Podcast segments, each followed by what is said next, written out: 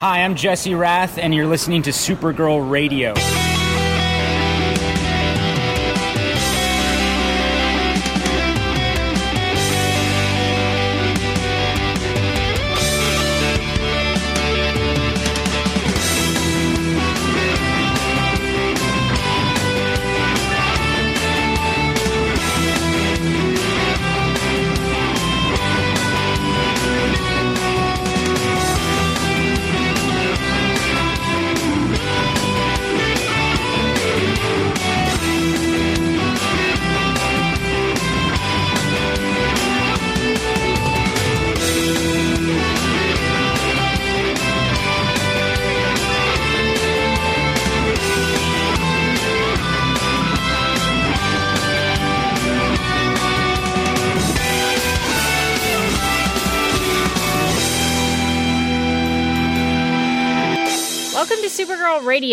Your source for all things related to the CW Supergirl TV series and the character of Kara Zor-El.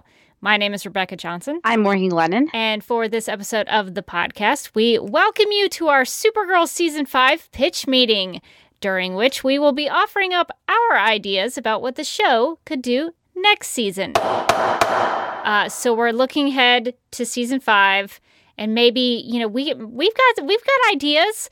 A lot of them involve Muppets, but we have ideas that we can uh, pass on to the showrunners if they probably aren't listening and probably already have ideas planned. But we are going to offer some suggestions on what we would want to see in season five if we were in the the writers room. So I will get us started on some pitch ideas that can go uh, for season five or, or any any uh, uh, season after that if we don't get around to it in season five. So here are some of my ideas for some ideas that the show could do uh, in season five. So I I break my pitches down into three categories. So the first one is storytelling.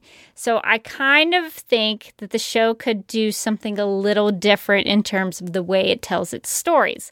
So my first suggestion would be to make the stories smaller and characters more important because in season 4 everything was big worldwide. We went to Russia. We uh, dealt with the White House and the American government, and everything was just big and global and even to the national level. Whereas in seasons past, we had just been in National City. And I think those stories were a lot uh, more intimate because we got to know the city a little better. We got to know some of the villains a little better. So, my personal uh, wish for the show moving forward is to get back to telling some of those smaller stories.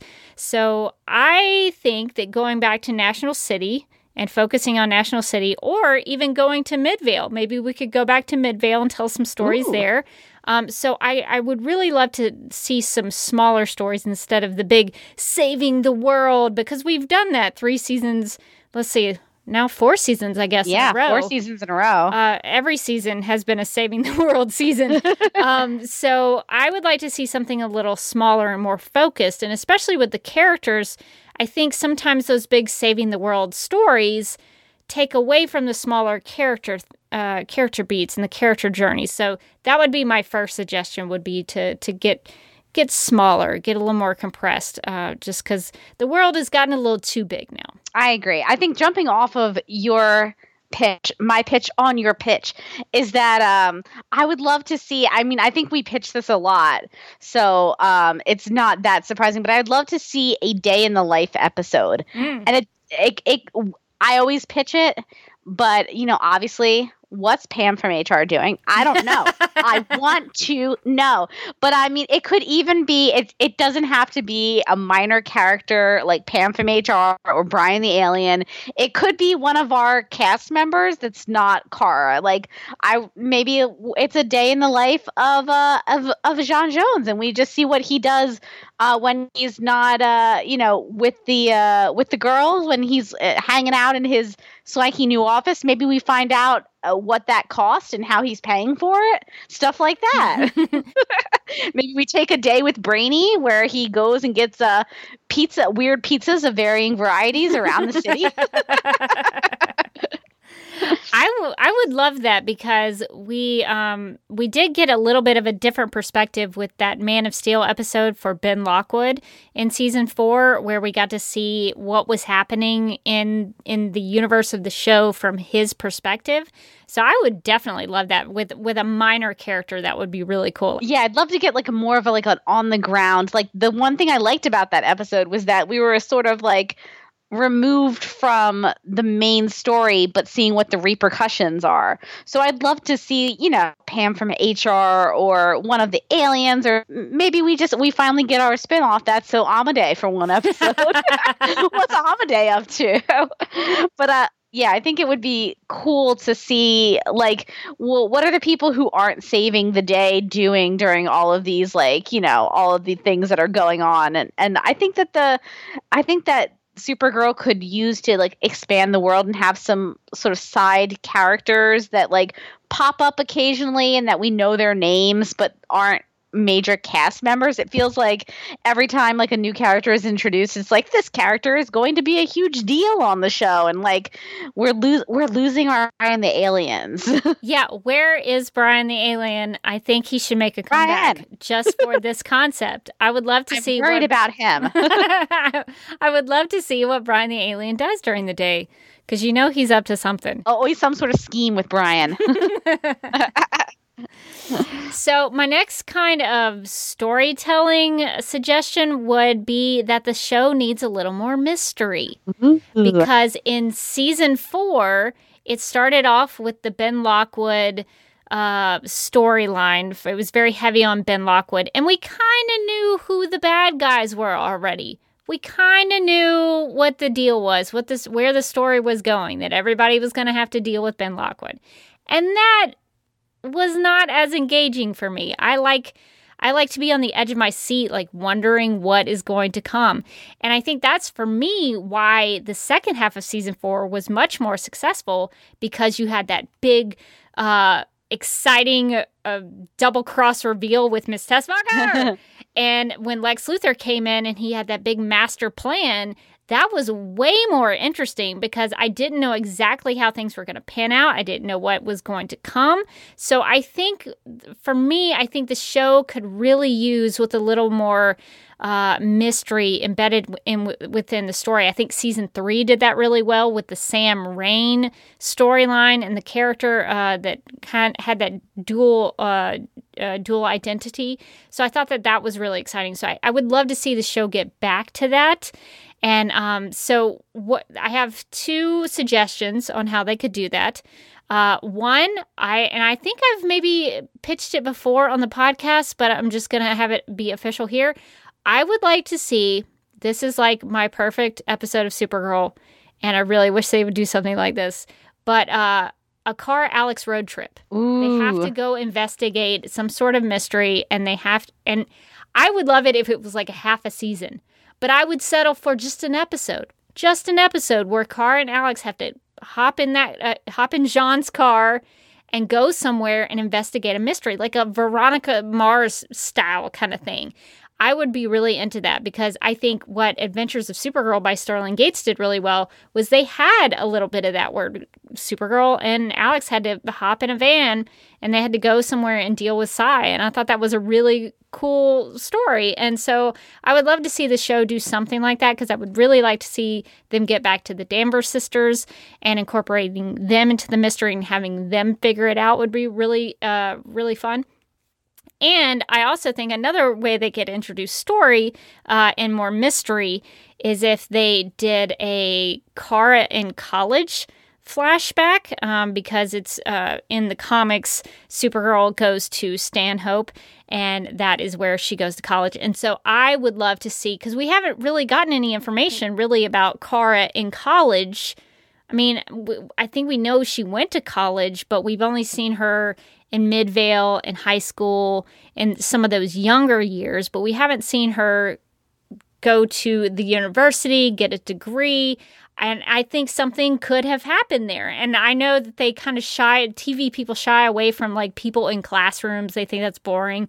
But I think that would be really cool to see what Kara was up to before she came to Catco. So I think you could you could work in a mystery in a different scenario. So I just bottom line, I would love to see more puzzle pieces and having to figure things out and and um, engaging the audience in can you guess what's coming kind of storytelling. Ooh, I like that. I think jumping off of that a little bit, uh, sort of similar. I would like to see like more um what's it called? Not as serialized stories. Like maybe I know that Supergirl is a very serialized show, and we get our our villain of the of the season, and we're always sort of working towards that final confrontation. And sometimes we get you know like a half season villain and then a full season villain combo. Uh, I, I wouldn't mind seeing a couple more like not monster of the week episodes, but more sort of standalone, like you were talking about, like a mystery, like a mystery episode that like is just an episode, or um, an episode where we deal with a specific problem, um, but it doesn't last the whole season, and it's not maybe not as tied into the whole season plot line.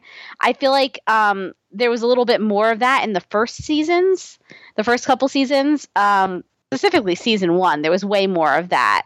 Um, and I, you know, I, I, feel like there's sort of been a push in TV recently to like to have everything be serialized. Like everything is now like it's not a TV show; it's a long movie, or it's like chapters in a book, and it's like, well, it's also a TV show. it's okay. It's it can be a TV show. That's that's fine. I'm fine with it. So I wouldn't mind um, having them step back occasionally from the serialization of the, you know, like the storyline of the season um, or whatever to kind of get to be more specific story. And I think that that can let them play with genre a little bit more like the like what you're saying with well we could have a mystery episode or maybe we can have um i don't know like kind of a horror episode. That would be fun. Um i know that like i know legends is a, a very different show and way way wackier. And so you could not really take that much from legends but like the idea that like on that show because of the time periods and the time hopping they can sort of play with different genres, different, you know, different storytelling uh, mechanics. And I think you can do that on Supergirl if you're not so focused on, like, well, you know, we got to tell this Children of Liberty story this week again. We got to move that piece down the board. I think if they sort of like eased up on the, you know, every, everything has to be a puzzle piece that goes into everything else.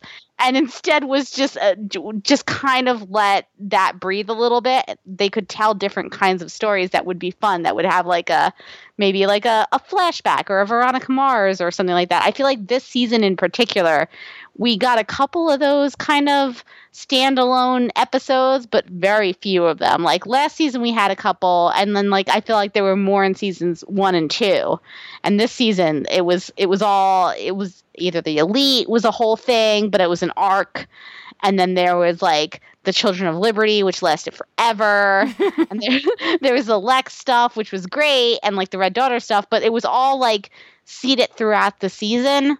So it didn't feel like we ever got a lot of, we didn't get that many episodes that were just like, here's a story that we're telling. Yeah. And I think we are both Veronica Mars fans. And the reason that I bring Veronica Mars up, which everyone should watch it, it's a fantastic show. Such a good show. I really like the storytelling format of that show because it gives you the best of both worlds. I do particularly like the serialized storytelling. I like the uh, I'm gonna bring up Lost too. I'm sorry. I just I do it. This is this is the thing that I it's my gold standard. It's funny because I was gonna bring up Lost too because I think Lost is actually a great example of a show that was very serialized and everything was a mystery about everything else. But also there were there were just individual like the my favorite episode on the on Lost was the constant. And that's I mean it's it sure it hooks into the main story that they're telling, but it's also just sort of a stand it's a standalone love story. You could just watch The Constant and you would be very confused, but you would get what why why are they all calling each other? What about Penny's boat? And uh but you would you would get the the gist of like what you were watching cuz it's not like well, okay, previously you got to watch a 25 minute previously on. It's sort of a story about two people. It's kind of universal. So I think that Lost did a really good job of doing uh, doing the sort of more standalone story within their larger arcs. Lost did a good job of weaving the uh, character arcs and the character stories within the larger uh, story of the season. And I, I bring up Lost also because Lost was really good at cliffhangers. And I know we've talked about that before that I was always on the edge of my seat. I literally, I literally fell off my couch at the end of season four. Spoiler alert, when the island disappeared, I was like, what just happened? So I wish that I could feel like that with Supergirl. Now, with Veronica Mars, why I say it's the best of both worlds is that it uh, has a, uh, a a bad guy of the week that you got to catch in every episode, but it also feeds into the larger.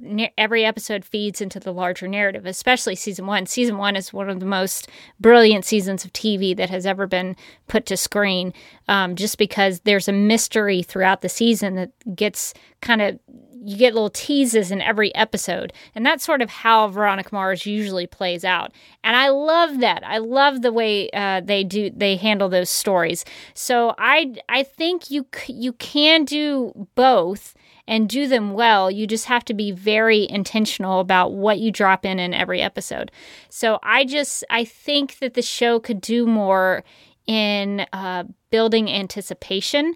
Uh, I, I know, like the Flash season one also another brilliant season of television where they did something similar where they dropped little teases of the reverse flash in almost every episode and it kept you wanting to come back and i i thought that season 4 of supergirl was lacking a little bit of that. So I, I would uh, encourage uh, some more mystery into the show. I think it could use a little more uh, mystery and intrigue. So that is an, one of the storytelling pitches that I would suggest, and one of my uh, suggestions that I would throw to the writers.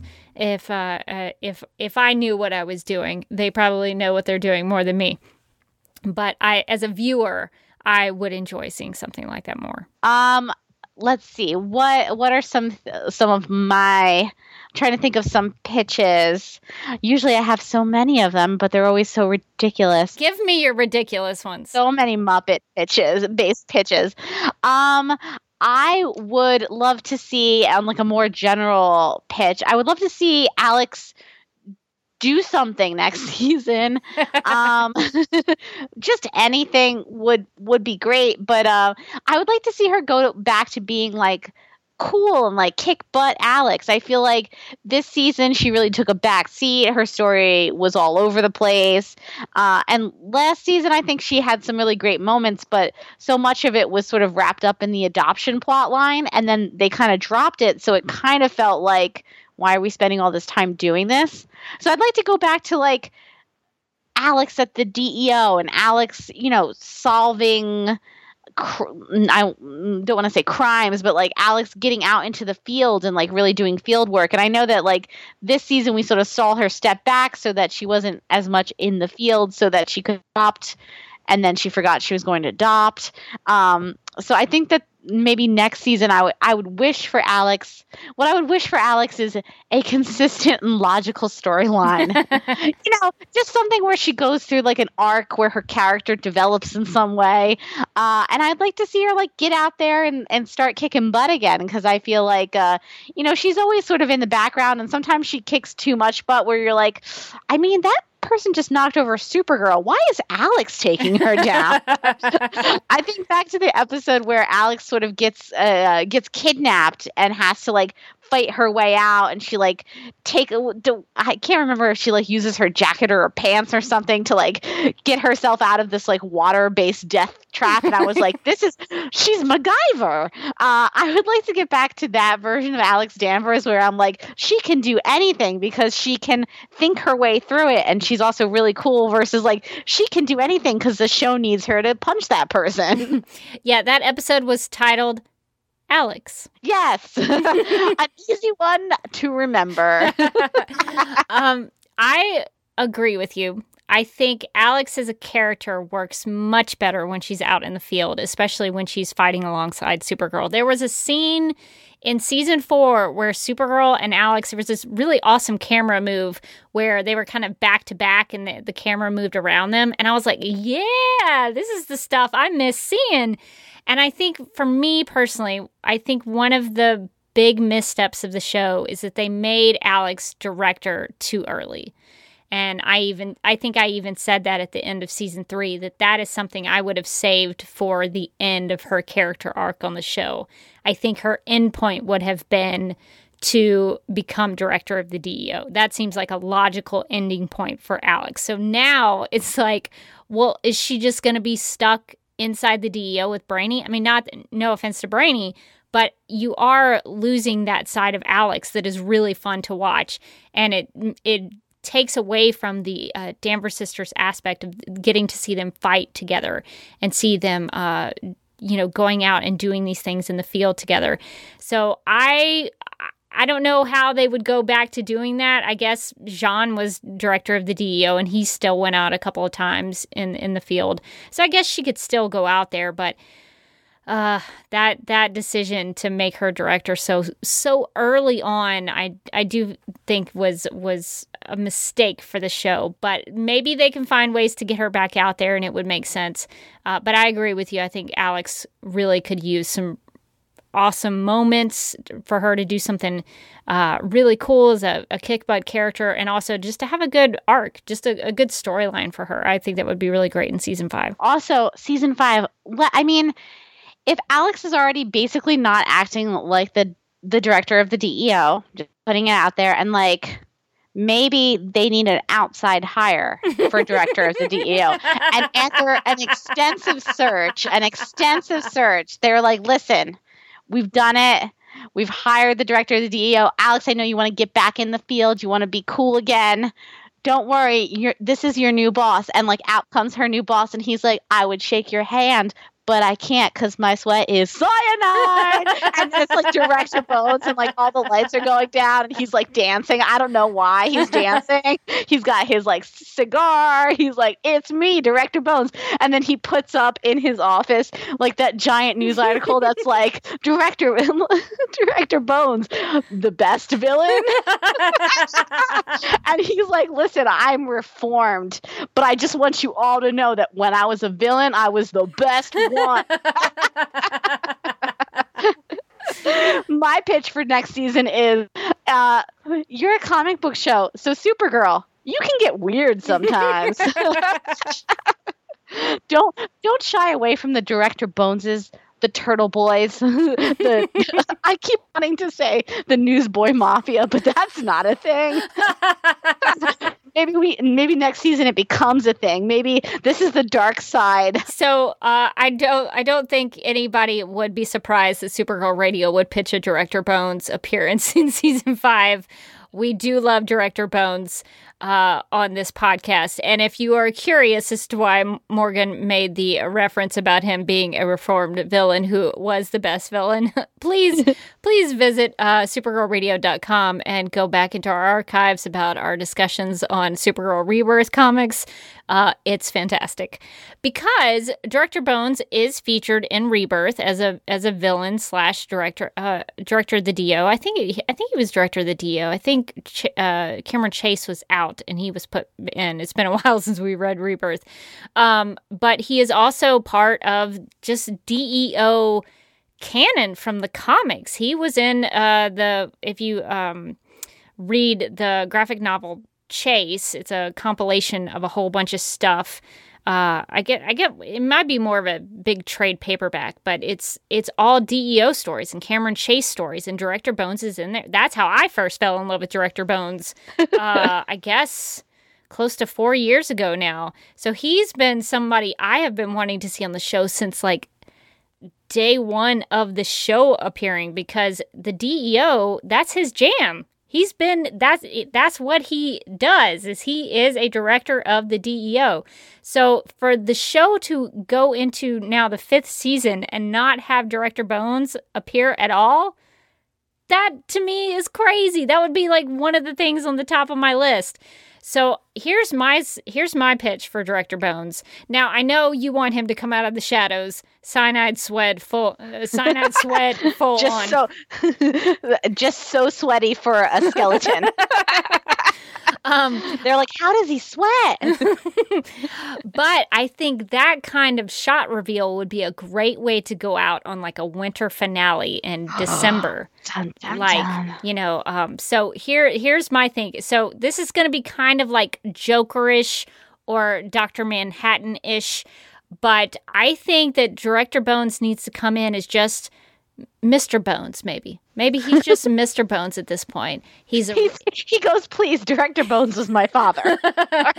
he's he's just he's just a regular guy and maybe he's with the DEO and he goes out on a mission with Supergirl and something happens to him.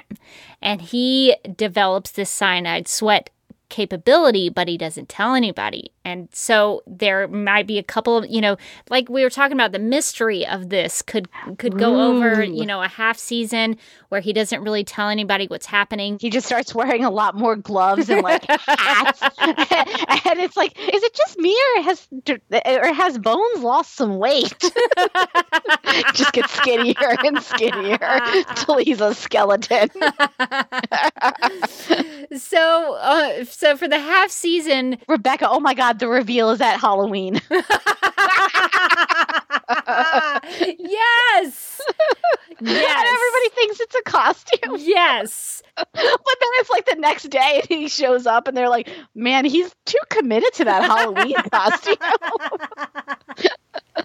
So I think you could build a mystery with director Bones in terms of, you know, maybe there's some people who start dying off and they they notice oh there's some cyanide connected to these deaths. Who who is doing this? And and then at the end of the the half season maybe in December you we we get that shot that we've been wanting for so long where he like comes out of the shadows smoking a cigar. I think that would be amazing. Uh, that would be a, my dream a director bones uh, kind of thing. It's a little it's a little hokey that you know maybe something would happen to him on a mission. That's kind of comic book, you know, it's a comic book trope. But I think that that could work, and I think a director bones would be a great way to enhance the mythology of the DEO. and you could you could kind of introduce him as a normal grounded character you know like supergirl likes to do you know yeah, they're like oh, yeah. yeah this character we're going to take from the comics and he's just going to be this normal dude but then he can slowly slowly become the crazy version of the comic book character I I think that could really add to the mystery and the kookiness that the show really needs in season five. i love it. I love it. Um what else for season five? Uh, there's i have so many i have so many concepts but i just don't know what would be the best. I mean i would love to see lex come back i think in season five. It doesn't have to be for a substantial amount of time but i would love to see like lex come back and like he's gotten a revenge horse that he just that he just like rubs in Lena's face. He's like, "Oh, Lena, how's it how's it going with your best friend? Oh, this is my horse, Biscuit." Lena's like, "What? I don't understand. Also, why do you have a fake unicorn horn on its on its forehead?" He was like, "Because you always used to love unicorns, and now I've got one." like, uh, I think petty Lex Luthor is my favorite shade of Lex Luthor, and I would just love to see him come back and be like the pettiest. Well, that would be fitting because he was shocked that Lena shot him. And since we saw something that alluded to the fact that he might have survived that gunshot or the gunshots, I think she shot two to the chest. So, I, Lena, I don't think, I think everybody thinks that Lex is dead. So that would be really uh, surprising for all of them to see a recurrence of Lex Luthor in the universe uh, of Supergirl. So I would I would be into that myself. Well, um, so can I pitch a couple of things? I would love that. If uh, if you're willing to go the topical route, since the show enjoys their topical storylines, I have a few that I would like to pitch. Uh, these are going to be uh, something that I think could be beneficial to the world as a whole. Uh, because it would highlight some, and, and, bring awareness to some of these things. So the first one that I would like, the, my first topical storyline pitch is uh, doing a story about childhood cancer. Now I I know it sounds depressing. It does. I know it sounds depressing, but uh, this topic made headlines last year in America. It was a big uh, issue that uh, went all the way up to the White House. It's a big problem in our country. I myself have actually, when I was going through cancer treatment, I would go into radiation, radiation, ooh, cannot say the word, radiation treatments. And I would see these little kids, and it was heartbreaking. These little kids, they were being wheeled around in those like radio flyer wagons, and they would be taken to their uh, their radiation rooms. And what I noticed, because I was an adult, so this did not apply to me, but they the kids would be taken into these special radiation rooms where they had Disney princesses and Spider Man painted on the rooms. And so these kids go in there with the images of these heroes on the walls. And it just makes me sad a little bit that Supergirl as a show doesn't often appeal to those viewers. I know there have to be some kids and some uh, young teens who watch the show, and I know that you know they know that racism and bigotry exist, but maybe you know maybe don't go that big on storylines. Maybe you could do something simple where Supergirl connects with a kid who's going through cancer, and that could be part of Kara's arc is that she is going through things with this kid and she forms this bond with this kid. I I think it should be a little girl, but it could be a little boy, it doesn't matter. Um, but I think that if you want to do something topical, topical that deals with something that's going on in the country and in the world, I think this is a really important thing to discuss because uh, it just really breaks my heart as a cancer survivor myself to see that kids have to go through that.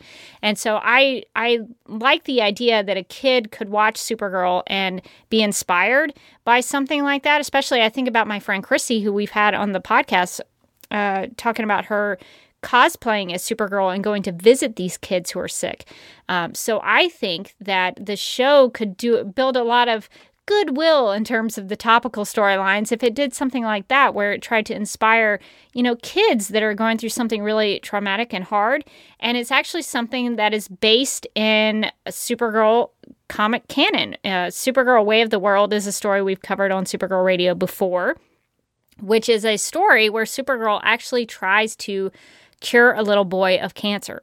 And so that is something that they could even pull from uh, the comics. So it has some precedence in the comics, and I think it would be uh, a, a, heartwarming, a heartwarming story. And who doesn't want to see Melissa Benoist with little kids? I know that is something I think we would all be into. So I don't know why they have not done a story like this. I think even Smallville did something similar with Clark and Ryan early on in the show's run.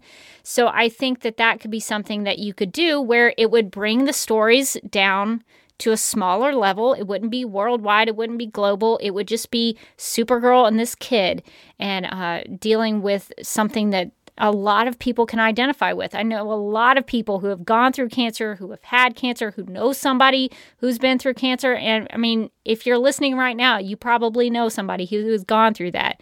And I think it's something that we need to talk more about because it's a big problem in our world. So uh, that would be something that I would really, really, that's one of my top suggestions is that Supergirl as a show does something more for kids and does something more to reach out to kids who look up to superheroes as uh, as inspiration. Yeah, I think that's a really good one. And and I I mean Melissa Benoist with a with some kids would be so cute. Um and the other topical storyline, I'm not I'm I'm not sure how they could incorporate it, but I know that like in America, especially um, the opioid crisis is going on. So there's a lot of health related things that I think the show could cover if you wanted to go into these kind of stories. I, this is this is something that I guess I pull from my my soap opera love is that, like, especially when I watched All My Children, which was very much a show that dealt with uh, cultural aspects and uh, society and what, what was going on in, in, the world at the time. And so they would deal with these things a lot. Like they would talk about rape and they would talk about um, different diseases or abortion or whatever it was. And so uh, I think that, you know, I, I, think about all my children and how they handled it. And they usually did a pretty, pretty good job of it. Uh, so if the show wanted to get topical, I think talking about these big, uh, issues that affect everyone is a lot better off than than dealing with some of these these other issues uh, just because it's something that would hit everyone. So i and it's it's a public health emergency. So i don't know you could maybe do something with it. I'm not sure exactly what. I haven't really worked that out haven't really workshopped that idea but the opioid epidemic might be something that they could also pull from. Yeah that's that's definitely something um, i think that they could do. And i'm thinking like they could talk about it directly or they could do not that I liked this, but in um in Buffy they had a whole storyline where, you know, Willow gets addicted to magic. It was very um it was a little for for my taste it was a little too like this is what it is and this equals this but um it was sort of a way to be a little bit metaphorical um, while still talking about you know addiction. And they could do something similar to that on like supergirl. Like maybe there's some like new alien drug. Yeah yeah. It's hitting the streets. So yeah they could do something like that as well. My favorite is i was watching uh, and i'm not at all caught up on riverdale but on riverdale they had a drug that was that was called uh, jingle jangle or something ridiculous like that. I mean if you're gonna if you're gonna do it, you gotta give it some ridiculous name. Yeah, it's yeah, it's gotta be something that wouldn't actually be a drug, but something that you could introduce in a fictional world. Yeah, no, I like that. Um, well, I also I know you mentioned uh, the Newsboy Legion, not the Newsboy Mafia, but it could be Mafia on the show if that's what they wanted to do. Uh, because I still think the Newsboy Legion would still be a really awesome storyline for James. I'm not sure if they want to go the Guardian route in season five. It kind of seems like they're done with Guardian, which is such an un- unfortunate choice because there's so much they can do with Guardian. So if they don't want to continue James with the Guardian mantle, my suggestion is that they pass it off to other guardians that we know of because there are other guardians besides James Olsen who exist in the DC canon. So there's Mal Duncan, uh, uh, who might be your favorite guardian because he's also known as the Herald or Hornblower. Uh, so yes, so uh, Mal Duncan can come on the show and take up the guardian mantle from James if they don't want to continue it with Mehcad Brooks, or my favorite guardian, who is Jake Jordan. So you could bring on another guardian who could come into the show if if you wanted to. I don't think they could use the Jim Harper version because he already Jim, Jim Harper as a character already appeared in season one. So if they wanted to, they could bring that actor back but it seems like that that was just kind of an Easter egg in season one, so I don't know if they would want to use him. But I think there is a lot that you could do with the Guardian as a character, and so it, it does make me a little sad that they seem to have let that go with James. Yeah, I mean, it was such a weird everything with James is so weird. I think my hope for James, like like my hope for Alex, is that next season they just really workshop what they want to do with him, and they just stick to that thing. Uh, because yeah, we did like we really did lose the whole Guardian thing. I I would actually like it if they brought in. You know, now that it seems that James isn't really doing the Guardian thing as much, maybe they bring in a different character who wants to be guardian and James like trains him in the ways of guardians. And then you know since James has a lot of time that he's dedicated to Catco whatever that organization is uh, that's when he starts the Newsboy Legion. And a couple of those newsboys they go bad. They start the Newsboy Mafia. So I can stop calling it the wrong name. Uh, so so much to work with there. And maybe one of those kids is Mal Duncan or Jake Jordan I just think that would be really cool to to see more of the Guardian mythology on the show since they have him as a character. They might as well use it. Once again, it's the snapper not snapping. I know. Um, so I have another uh, pitch, if you will uh, allow me this uh, this pitch. Uh, so I think it would be really cool since we have Eliza Danvers and Lillian Luthor uh, on the show, and they have played uh, invaluable uh, roles in the show and the raising of both Kara and Lena. I would love it since we've played on some sister dynamics, we've played on some sibling dynamics with brother and sister. I think it would be fun to bring more of the mothers into play. And so, my pitch using Eliza and Lillian would be to for- have a story that forces them to team up in order to save Kara and Lena somehow.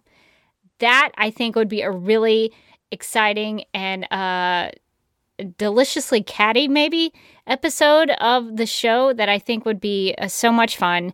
And I think Helen Slater and Brenda Strong would have a lot of fun with it. So, my pitch for uh, that would just be to have them forced in the story, like they wouldn't want to work together, but they would have to in order to save their kids. So, uh, I really wish that would happen. Oh my God, that would be the greatest. Yeah, I think that uh, first any any more Lillian Luthor that we can get. Obviously, I'm down. But uh I you know, we only get a little bit of Eliza every season. Um so I would love it if when we get her, it's like maybe a whole episode that she's in. It's dedicated to her, and she's not just like, "Oh no, over there."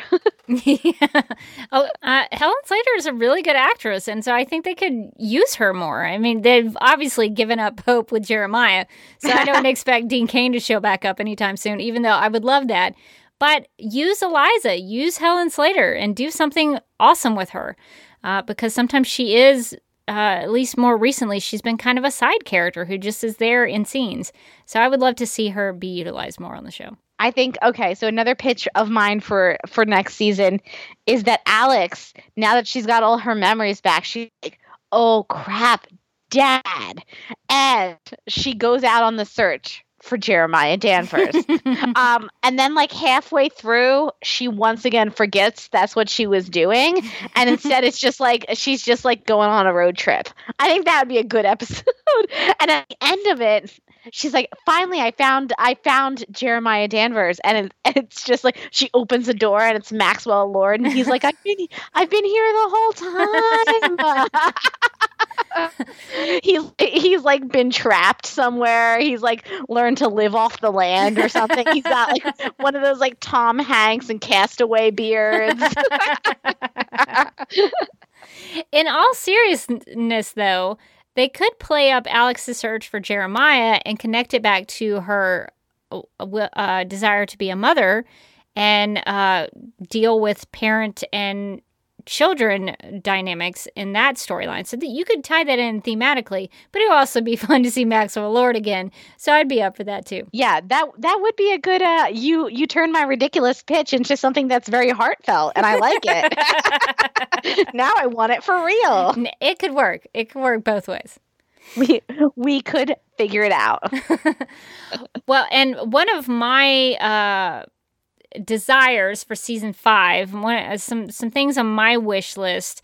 Um, and in addition to the the universe of the show, like with Jeremiah and Maxwell Lord and all of that, I would love to see more comic book mythology in in the show. We got a little bit of it with Lex Luthor in season four, but I would like to see the show return because, especially like in season one, there was so much in season one that was just layered in comic book stuff. I mean, it was it was basically the show uh, taking things from the Sterling Gates run, which I loved. We had Lucy Lane and we had Bizarro Girl and we had Silver Banshee.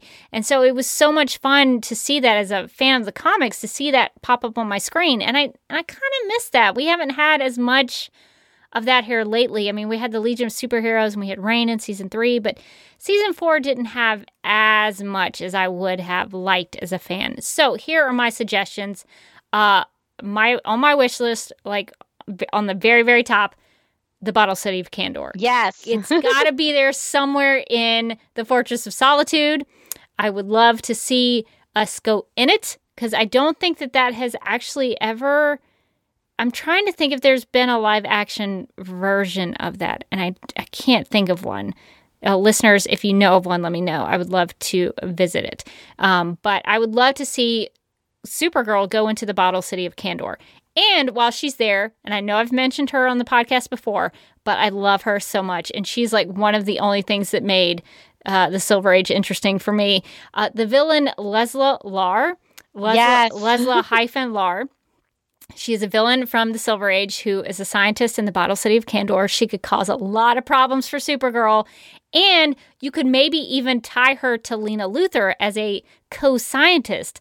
So you could bring Lena into that story, into maybe Lena could go with Supergirl into Kandor. So there are so many cool things you could do with that. And I would just love to see what the show's take on Kandor would be.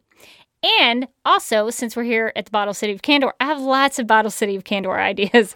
So, um, so we met Thara, who was Kara's best friend in uh, on Krypton, but when she, they uh, things happened with Krypton, they ended up on Argo.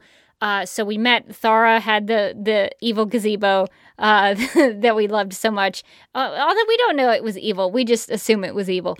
Um, but I I think it would be cool. They could bring Thara back from Argo, and Kara and Thara could go into the Bottle City of Kandor as Nightwing and Flamebird. Because in the comics, Thara is Flamebird, and so Nightwing and Flamebird are these characters that are usually associated with. Um, uh, the Bottle City of Kandor and Supergirl has taken on those mantles before. So uh, with Thara, Supergirl is Nightwing and Thara is Flamebird. And also, Supergirl has gone in there with Power Girl. Power Girl was Nightwing and Supergirl was Flamebird.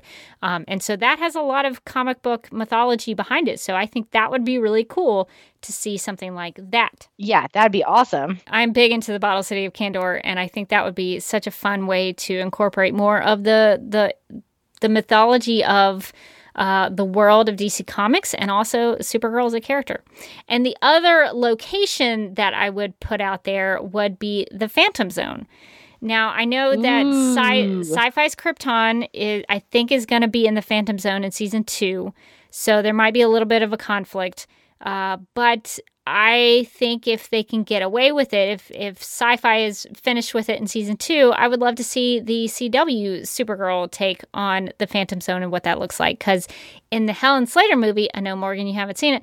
Uh, we're gonna we're, we're gonna work on that. But the Phantom Zone stuff in that movie, in the Supergirl the movie, the Phantom Zone stuff is like my favorite part of that movie. It is emotionally gripping. It is uh, just devastating and what happens there, and it's just grim, and it's so I I just love it. it the aesthetic of it is so cool, and I would love to see what Supergirl the TV show uh, would do with that. Yeah, that would be so interesting. And especially because they've talked about the Phantom Zone since season one, but we've never been there. Yeah, and I, I think that's something that would be really interesting if they well see krypton Syfy's krypton kind of did this where some characters got sucked up into the phantom zone. So i kind of would love to see supergirl go to the phantom zone. Maybe it's something they could do down the line but there have been so many different depictions of the phantom zone so it would be neat to see what they would do with it and i would love to see some characters get trapped there. Uh, yeah, I think that would be really cool. I would I would love to see them, and I'm not as well acquainted with the comics um, as you are, but I would love to see them pull a first off a non-Kryptonian villain, uh, but somebody who's a villain um, who's squared off against Supergirl or Superman from the comics, um, who is not a Kryptonian. I I feel like I'm a little burnt on Yeah. the Kryptonian uh, villains, and I need a break. Um, kind of got a break this season, but it turned out to not be what I wanted at all. Uh, so, I mean, I know that she that there are a lot of cool, weird villains from DC Comics lore. Like, let's let's pull somebody, let's pull one of them out. I mean, I think in the last episode or so we mentioned Granny Goodness. Like, that would be a cool like what's their what would be their take on that character i would i would be interested to see how they would uh how they would deal with somebody like that Yeah, I that's another one of those things where I don't know since there is a New Gods movie in the works. I don't I don't Mm. know if they would be able to use Granny Goodness, but on my list of things that I wanted to pitch was Supergirl going up against the Female Furies. Now, the Female Furies are this uh, ragtag group of people who kind of operate with Granny Goodness on Apokolips, and I they they are associated with Supergirl in a, a, various number of stories, and I think it would be really cool to see them on the show. The only thing I have a problem with the, the female Furies is that we've had a lot of those group uh, villain team up type of things. We had Reign and the World Killers, and then we had mm. the hmm. Elite. So I almost want to break from that too. Even though I would love to see the female Furies, I was sort of thinking, well, but we've already kind of done that like leader with the, you know, the sidekick kind of thing. So uh, that's the only thing that takes me away from the female Furies. But I would love to see Supergirl go to Apokolips. I'm all about Supergirl going places. I, I want to I want to either see smaller stories in National City or I would want to see smaller stories like on Apokolips where she was having to deal with something on another world. Uh, that would be something I'd be into. Yeah, that would be very cool. So, since we're talking about villains and who we would want to bring in, I, I know for the show, they probably have an idea of a story they want to tell, and you usually want to start with the story and then figure out what villain f- fits in with the story that you want to tell. Um, but I know we read a little bit of Supergirl Rebirth, and in Rebirth, the character of Emerald Empress was there, who had the weird yes. eye. Um, she is a uh, she's an interesting looking villain because she has this eye that kind of goes with her, and uh, it's just it would be a different look, and she has a you know a totally different deal going on, and so I think she would be someone who would bring something different to the show and she she could also be a way to bring back the legion of superheroes if they wanted to do that um, because she is often associated uh, with the Legion of Superheroes and Supergirl stories. So uh, there, there are so many villains. Like I would even, I, I think Rampage is a no-brainer. I think you got to bring in Rampage. Oh yeah. At this point, she's been in several uh, iterations of Supergirl comics. I'm currently reading all through the Peter David run right now. Uh, on Supergirl Radio, we read the very, very end of that run. And so now I'm going back and reading the whole thing. And Rampage is featured in that. Uh, Rampage was in Adventures of Supergirl. And there was a really great story connection with Alex Danvers with Rampage. And they had a, a, a Gates wrote a really good thematic element where Rampage had a sister and it connected to Kara and Alex. And it was just so good. And I almost want to be like, just do that you know just just do that story um so i think rampage is I think you got to bring Rampage in, and she's she's a different kind of villain. Um, she's kind of like the Hulk a little bit, but she has you could write a really interesting story for her and why she gets so angry and what her backstory is. And I, I think that would be really awesome. Yeah. So I'm now looking at a list of Supergirl villains. Uh, and boy, there's some interesting ones on here that I have never heard of before. Like Positive Man. Have you heard of Positive Man? I've never heard of Positive he Man. was a mad alien scientist that blew up his planet uh, using a doomsday weapon, the explosion turned him into a massive, intangible energy creature blinded by hatred. Oh my gosh. I mean, uh, I feel like if we got Director Bones on, we could get a massive uh, energy creature on as well. Why sure, not? Why not? He's just kind of like a patch of haze in the corner or something. He's really angry though. Let's get all the weird. I think really what I want is I want all the weird uh, villains on this show. Like the weirder, the better. Okay, let me give you two weird. Uh, well, uh, one of them is one of them would be a villain, and then one would be kind of maybe you could make him a villain, but he's mostly a hero. So here are some two crazy characters that I know you're gonna love. So the one of them that I was thinking about bringing in was a character named Resurrection Man.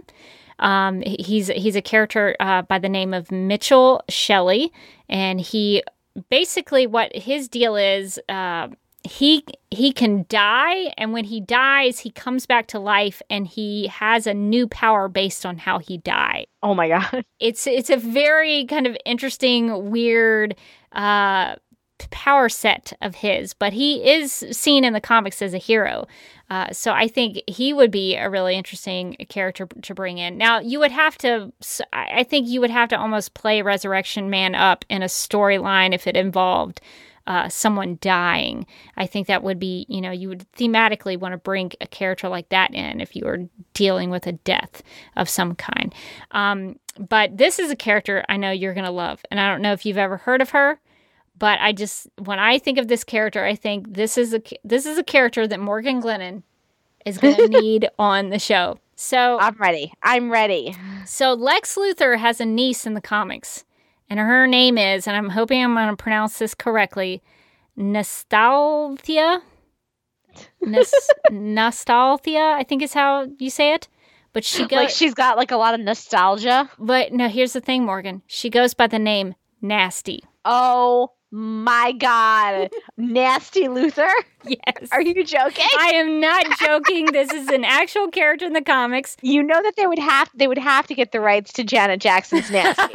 Like they would they would have to put down that money because how can you have nasty Luthor like not showing up with that song in the background? You you can't resist it. You just it it would ha- it would be expected so Nasty's deal is that she um, tries to figure out Supergirl's secret identity, and so she's in the comics like trying to figure her out, and she kind of thinks that Supergirl, like Linda, is Supergirl, and so she's like going around following her and trying to figure her out.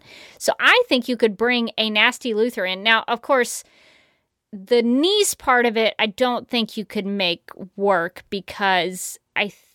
Th- that would almost in the universe of the show Lex Luthor's niece would have to be a Lena Luthor daughter. So that that yes. has, that hasn't happened yet. But maybe like a, a, like a weird cousin, like a weird Luthor cousin. Yeah, it could be any kind of different um, scenario. Maybe Lena has an aunt or uh, you know somebody like that or a cousin yeah it could be lena's cousin who shares something in common with her and they they get together and maybe Lena wants to get revenge on Kara keeping that secret from her and she, she kind of uses nasty to play tricks and you know the petty tricks that you you were hoping that maybe Lena would pull in yes. season 5 I think that would be a really awesome character for Lena to interact with because Lena doesn't have Miss Teschmacher anymore. so she could use somebody to talk these things out with. Nasty is there. Let me pitch. Nasty is there for an internship. yes. she's, she's trying to get college credit. And at first she's like, I don't understand why you keep wanting me to like lock your friend Kara into weird rooms and like death traps. And then eventually she just like gets way too into it and like takes it too far. Like it's like I didn't ask you to lock Kara into a trash compactor, Nasty. And Nasty's like, it's my game now. yeah, Nasty could get out of control. I like that like like Lena creates a monster by accident. like it's a mon- Nasty is a monster of her own making. Na- Nasty is Lena's Frankenstein. well, she did. She was Doctor Frankenstein in season four, so that fits along right with uh, Lena's character. So I think it would be fitting if the character of Nasty lived up to her name. So I uh, I think that's a that's a good pitch. I like that. Uh, so I think you could definitely work in another Luthor on the show and uh, bring some of that uh, Luthor craziness into season five. Uh, another character that I think we need at some point uh, that we have not seen. This is not a villain, but I think that it's a character that needs to show up at some point, and that is the character of Comet. And I know, Morgan, that you have feelings and thoughts. Yeah. Oh my God, I had this on my list. so, what are your thoughts about how would you pitch Comet on the show? This is a good question because Comet is one of the weirder elements of, of Supergirl mythology. And I know this specifically because I was on an episode of Supergirl Power Hour that's uh, hosted by uh, our DC TV family, uh, Corey. And she sent me a whole bunch of uh, Silver Age Supergirl comics to read, and I was like, okay, cool, this will be fun. And I didn't know what I was getting into. I didn't know how deep and dark the rabbit hole gets in the Silver Age. And uh, so Comet is a super horse that also kind of turns into a dude who's also kind of into Kara. so it's kind of like my horse, my boyfriend. Uh, and it gets weird. So, I mean, I think maybe what you want to do is like Kara decides in season five, like, maybe I'm going to uh, maybe I'm ready to love again. I'm ready to get out there. I'm ready. I'm getting on the apps. I'm gonna do. I'm gonna do this thing, and then like she shows up at the restaurant to meet this guy, and then maybe the guy's a horse. Like I don't. I feel like, or the guy, or she, she, she makes a, she makes a connection with this guy. She's like, this is the guy. I, I love this. This guy is so great. Like, I don't know. I know things have gone awry with people in the future. The James thing didn't work out. Mon-El, my God, Mon-El. Uh, but this guy, this guy, Comet, who's got a really weird name, is like so great. And then, like, later in the episode, he gets turned into a horse, and she's like, well, I guess what do I do now? And then she just decides to stick with it, and she's like out buying him oats somewhere. There's no logical way to add Comet into a, into the show in any capacity, which is why I like thinking about how to do it. it Comet is. I'm discovering that. Comet is just that thing that you got to lean into. If you're going to write a Supergirl story, you just have to go with it because in the Peter David run, it gets even more complicated. So in that run, Comet is uh is all is like it, okay, I'm going to try to explain this in a way that makes sense. Is part uh like supernatural being slash horse, and then okay. also part uh I guess part man and then part woman too. Like there's a lot of things going on with Comet. Uh, and also, I think Comet is a shapeshifter in that run, so uh, Comet can can change into these different uh, things because Comet saves this woman, and because she dies, she goes into his being, I guess. And so she, the comet's like a mixture of this dude who can become a horse who is also now this woman. And so a Supergirl does have uh, feelings towards the comet perspective, uh, the comet, uh, the comet persona, and then is kind of like I don't know how I feel about Comet also being a woman. Like it's it's so complicated.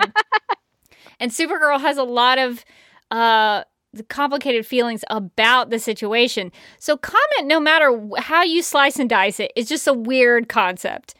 But I think it would be tons of fun on the show. And I think, given how uh, we as fans reacted to Spike the Dragon, I think we really we want Supergirl interacting with animals. I think we all kind of want some of that. And I think it would just be a fun, quirky story to find out that the animal she's hanging out with is also a dude. I just would be into that. I would love to see what the show does with a concept like Comet, uh, because Comet could be an alien who's just in National City and has these alien powers. I know that Streaky the Super Cat might be a little hokey to do on a show like that. But Comet, I think you could maybe make it work. So, uh, because Comet is also kind of human in in some respects. What if they like Beauty and the Beast it? Like what if what if like Kara gets to know this horse and is like, this is such a great horse, and then at the like the end of the episode, it the curse is lifted, the horse just turns into a dude and she's like, What? There's your Valentine's Day episode. Smashed, smashed to black. Kara's just really confused. We have given them a Halloween episode for season five, and we we've also given them a Valentine's Day episode. There you go. Yeah, like she she's like I've met the greatest guy on Tinder, and then she he wants to go horseback riding with me. Isn't that romantic? And then she shows up and she's like, Where's the guy? All I see is the horse. And then she's like, Wait, how do you even swipe with your hoof? uh, I just I think after the, the possibilities are endless. after the seriousness of season four, I think we need to take a little turn to to go up a little lighter. Just just maybe for an episode. That would be that would be such just, a just give us one. just, just give us something kooky in season five. Uh, that would that would be really nice. I normally I like serious stories, I really do. But after a whole season of television where it's just serious story after serious story and just like so much of that, I could just use a little bit of a you know because in uh was it season it must have been season two, I guess, when uh, Mxy showed up. Oh yeah, that was a that was a breath of fresh air. That it, it was just this one episode where things got a little crazy, and so I think the show could really use to go back to something a, a, little kookier like that. I mean, speaking of Mxy, I would love to see him again in season five. I mean, maybe we also get like uh, some gr- like Supergirl, you know, enemy greatest hits because like what's what's Mxy up to? He just sort of disappeared. Maybe Hat escapes. Maybe Mxy and Hat, and they both have hats.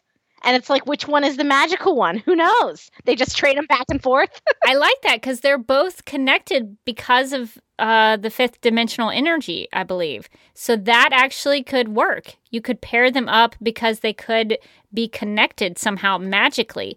Oh, Morgan, I would be so into that episode. Yes. It would be great. I love that pitch. A so plus. many hats. So many hats. So many bowler hats. I feel like it has to be like a bowler hat. Oh, it's definitely got to be a bowler hat. or else, what are we even doing here? what are we even doing at this pitch meeting? Uh, so, yes, I think that would be excellent. Um, the only other things that I, I was thinking about were uh, in terms of Kara's reporting. I would really love to see a story. She kind of had this with uh, our pal Amade, but not as much to my liking. Uh, I would love to Kara to really go after the truth.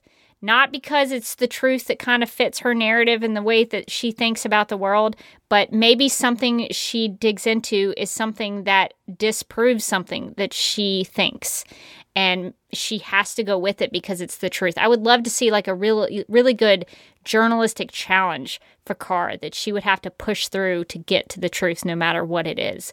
Uh, so that's something I would love to see for Kara. Yeah, I would I would like to see Kara doing reporting on a more consistent basis next season. Like it's not just the one special episode that we get or you know the one episode and maybe like a little bit of like hey, you're my favorite reporter. It's like really how? Uh we maybe we get a like um a little arc, a couple episodes where she's chasing down one specific story. Now it could be about you know, the Pelicans. It could be about anything. It could be maybe it's not something that's related to the main villain of the season. Maybe it's just like she's out there in her community finding some story to investigate and get to the bottom of. And I think when we talked about the idea of maybe, you know, putting a little mystery into the show, like that could be part of a mystery that where she's using her reporting skills to uncover something.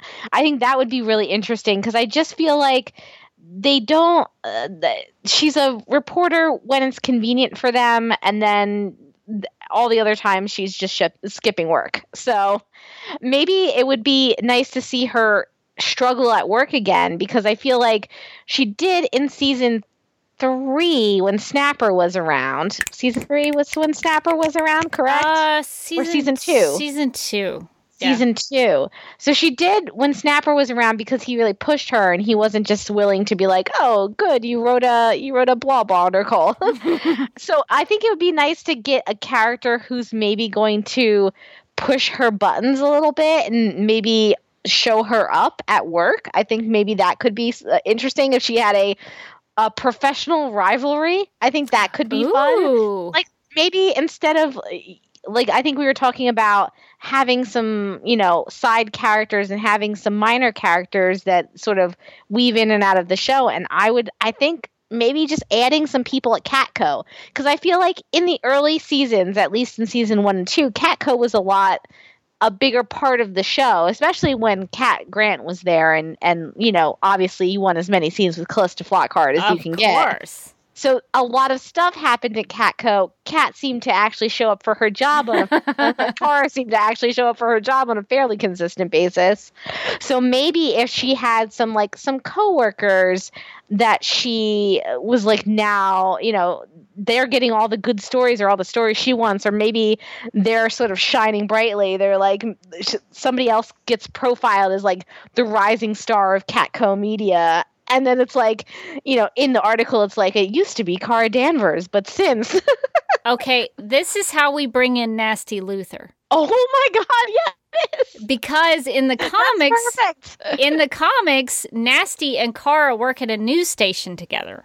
Or not? It's Oh not. It's, it's it's not Kara at that point in the comics. She's she's Linda in those in those stories. But Linda and um, Nasty work at a uh, news station together, and so that would be actually a perfect if Nasty came in as a new Catco employee that did give Kara a run for her money.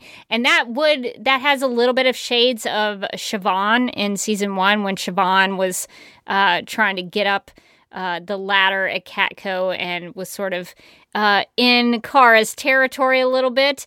Uh, yeah, I think Kara does need need a rival. I agree 100%. I think that could really boost her in her journalistic uh, pursuits. because I really feel like Kara uh, gets the most uh, praise for doing the least amount of work of anyone of anyone I've ever experienced. So I think just seeing somebody like push her to do more professionally. We were supposed to get that this season with Nia, where she was going to be like mentoring Nia in the ways of being a reporter. But instead, I feel like she just sort of ruined Nia's work ethic because Nia's now never showing up for work. she, I, I, it was my concern going into the season. I was like, she's she's going to mentor Nia in the wrong direction, and she absolutely did. Nia's like, wait, I have to go to work. It's like 1 p.m. I'm super sleepy. it's like, Nia, no. Uh, so it would be line nasty Luthor would be the perfect example of how to do that. She and bonus points, she could be the whole time trying to uncover Kara's secret identity in front of the whole newsroom, but it just keeps going wrong like every time. Yes, I think I think you could do that, and especially if she was maybe sent there by Lena, maybe Lena could put her in there as a plant. I don't know. We could workshop it, but I think that Nasty Luthor has to show up at Catco at some point. I, th- I think we've we've we've introduced a great character here. We we we have something going with Nasty Luthor. I think this, this, is- this is really this is really clicking on all cylinders. I'm into this. I feel like we've really broken this storyline. yes, we have we have gone somewhere with this. I think my last pitch is I, I I'm interested to see where they're going to go with the Lena knows the secret thing. But my pitch is simple and it's do not drag it out the whole season. No one wants that. That's so um, true. my pitch is, is simple and succinct. It's like do not memory wipe this storyline. Don't Oh. don't memory wipe it don't don't drag it out all season no one wants us to do to go back to like that was it season one where like cat grant figured it out and they were like no actually martian manhunter is going to pretend to be supergirl That is the most I've ever been mad at the show. Never do that again. my two things are do not drag it out all season and and secondly no take backs Yes, I agree. Lena knows now. Lena should know forever. Uh, so that I think that has to stay. I would be very upset with the show if she got mind wiped. So let's hope they let her remember it and uh, maybe pass it on to her uh, cousin Nasty, who goes to work for Catco. All right. Well, I think that's going to do it for our pitches, but uh, some listeners sent in some things that I thought we could go over. So the first one is from Danae, who writes, quote, I do think that my biggest problem with retconning what they've been doing by saying that aliens have been here forever on, on the series of Supergirl, we never learn why they come here. There seems to be a lot of discrimination against uh, them, and it seems like it has always been that way, so that doesn't seem like a great life. For some, it might be that they know they have powers over humans here, but for example, Brian didn't uh, seem to have many powers. if it were up to me, they could have chosen a villain that is going from planet to planet throughout the galaxy and chase aliens so that the ones that can escape come to Earth. I think Roulette could be good for this since we haven't seen her in a while and she has been searching aliens. Uh, she has been searching for aliens before for slave trade. Then the presence of aliens would seem a bit more logical since they are also fleeing this villain. Unquote. So Morgan, what do you think about that in terms of the idea that maybe they could justify the reason that a lot of aliens have come here as as refugees. Yeah, I think that would be really interesting. And I think I mean, I have harped on it all season to the point where I've given up, but they they really it really does feel like this season to get to the story they wanted to tell, they kind of upended the whole universe as it had existed in the prior 3 seasons where it's like there weren't that many in the first season it was just the escapees from Fort Rozz and then suddenly then suddenly there were alien bars and I was like okay well that's weird. And now it's like now we're living in a post Amadeus universe where they've been they've been here forever apparently and they've been you know Time magazine's sexiest person of the year or whatever. I don't I don't know. So I think uh, I would love it if they would go back and kind of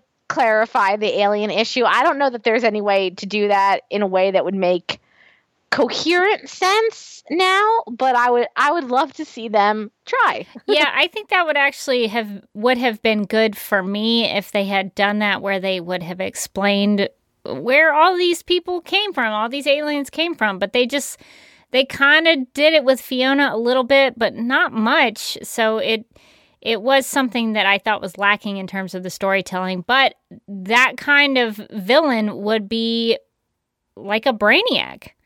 I think um, that's what Brainiac does. He goes around and collects planets and collects cultures and bottles them up, bottles them up like the Bottle City of Kandor. Uh, so you could maybe uh, incorporate the Bottle City of Kandor and maybe some of Brainiac 5's family. Um, you could do something like that. So I think that would be something that would be really cool to see. Although I don't know if they could get Brainiac on the show right now because Syfy's Krypton has a lot of Brainiac. So that's one of those things I don't know how they they do in terms of the um, the different networks and the d- different interpretations of the characters. But uh, I, I think that would be a cool storyline to explore. Yeah, that would be. Well, uh, so Danae also has another pitch slash theory for what's to come for Lena next season. Danae says, "I was surprised that the Brainy uh, the Brainy reboot only happened for two episodes before he was brought to his own self again. But now I that I've thought about it, I think this is foreshadowing. For him, the meltdown the meltdown happened when his boxes were opened, and the boxes are a trick he learned from his pal Lena. I think that the reason that Lena never figured out that Kara was Supergirl is because everything that made her suspicious uh, was what she put away in a mental box. But now that she knows, all of those boxes are opened. Because of Brainy's boxes being opened, he was more in touch with his ancestors. I think this could happen for Lena too. Now that she's been betrayed by a Kryptonian, she might feel more in touch with her Luthor side. With Brainy, people didn't really seem to question his new behavior, so they might not notice it with Lena either. Brainy is the first to realize how she uh, Lena is behaving and tries to help her. He's helped her before to realize she needed to tell Kara that she was the one who let out Lex, but I think this time Brainy alone isn't enough to help her. But just like Brainy, I think Lena can be brought back when things don't make sense in this new worldview anymore. For Brainy, it was seeing J'onn and Nia almost sacrificing themselves by trying to save Argo. I think Lena might now feel like Kara was her was only friends with her so that she could keep an eye on her. So, in order for Lena to get out of her funk, she would have to see Kara in a way that uh, could be nothing else than genuine friendship. I'm not sure what that would be, but if Lex is returning in the next crossover, Kara can show her true friend- friendship by supporting Lena and facing him again. Or maybe if Lena is in danger and Kara sacrifices for her, and then, of course, Kara can be saved when Lena yells, Take the grass at her. um, so, yeah, so Danae had a lot of good thoughts about uh, Kara and Lena's friendship and where that could go in season five and how all of that could play out now that Lena knows the secret. Yeah, I like that a lot. Yeah, I think you could do a lot of that, especially if they bring Lex back for the crossover, which kind of seems like they might be setting up. Seems likely. So thank you for those pitches and theories, Danae. Um, Autumn had one. Uh, Autumn wrote in saying, "quote I believe that Lena is going to turn evil and hurt Kara slash Supergirl in the next season. I think that she will keep the secret that she knows until she has her revenge plot, and Lena will turn out to be like Lex. She has had a negative past with Supergirl and has a positive past with Kara. So I don't think she will try to hurt, kill Kara, but try to hurt her like Kara did to her. I know it hurts for a friend to keep such a big secret from you. However, sometimes you don't need to tell your friend everything. So I am on both Kara and Lena's side. I can imagine that Lena will get more hurt as Kara still neglects to tell Lena. This is my thought on Lena and Kara in season five. What do you guys think? Unquote. Um, yeah, I think that's that's a good question to ask. Is Kara going to eventually try to tell Lena herself, or is Lena just going to try to get to the point where she tells Kara, "Hey, I know what your deal is." Um, so I don't, I don't know what's going to happen with their friendship, but I think that is a storyline that they definitely need to hit really, really hard in season five. Yeah, I agree, and I think that the longer that Kara goes without telling Lena the secret, now especially for like for no good for no good reason. It could it's always been really not a, a, lot of good reason set up for why she's doing this thing. But now after she's said multiple times like i'm gonna tell her i'm gonna tell her and if she continues to not tell her like it doesn't reflect well on kara. So i i hope that we sort of just jump into it and we get kara telling lena the secret and then maybe Lena's just like I know and I'm mad. yeah, that is the one of the most exciting things I'm looking forward to in season 5 is just to see how that how that plays out. What is Lena going to do? What is she going to do about it? Uh, maybe she calls her cousin nasty. That's how uh, I think she should. Uh, well, we also have a final uh, pitch slash theory from New Rachel, who wrote in saying, "quote I recognize that we've had quite a few Superman villains, and a common complaint about this show is that there aren't enough Supergirl villains to counter that. Well, that's not a problem here because as much as Brainiac is connected to Superman, there could even be stronger emotional connection with Supergirl fighting him, as she probably grew up learning about him and what he's done and what would." And would be more afraid of him, similarly to how she was in the Superman Unbound movie. Additionally, this could highlight Brainy, who's been a bit out of focus and underused in his role at the DEO, and give him a real challenge on an intellectual level as well as on an emotional one, with plenty of potential for dramatic material. The seeds are all there, already planted and ready to be picked up on and further explored. And I also acknowledge that there may be a copyright issue with Brainiac 1 con- currently being used on the Syfy Channel's Krypton series, but the beauty of the situation is that there's more than one Brainiac. And given what Brainy said in uh, episode 415 about every one of his ancestors being evil, we have a lot of options here. I mean, just sticking with those who've already been introduced in this universe, there's Vril Dox, aka Brainiac 2 from Adventures of Supergirl, who could very easily be integrated like he was in that comic book, or we could reintroduce a reprogrammed version of Indigo slash Brainiac 8 with all that great hand acting, who could be yeah. who could be more like she was in Supergirl Rebirth. And going into characters we know exist but don't know much about, Brainy made a comment in episode uh, 406 about his mother not raising him right uh, that I, for one, would love to see expanded upon. Alternately, uh, if we don't get if we don't want to get any new actors, we could always just pull elements from season two of the Legion animated series and have Brainy getting corrupted somehow, slowly losing control until he's forced to nearly kill Supergirl, only for it to be Supergirl who saves him, and he in turn saves her too. And it could be an emotion suppression thing here, continuing the boxes narrative that we've had this season with him. I mean, it would be painful, but I'm here for it. And I know the showrunners talked about great Brainy stories, and Jesse's talked about Brainy's family being important to his character. So a story like this would both involve an exploration of Brainy's family. Brainy's family and be great for his character as a whole, unquote.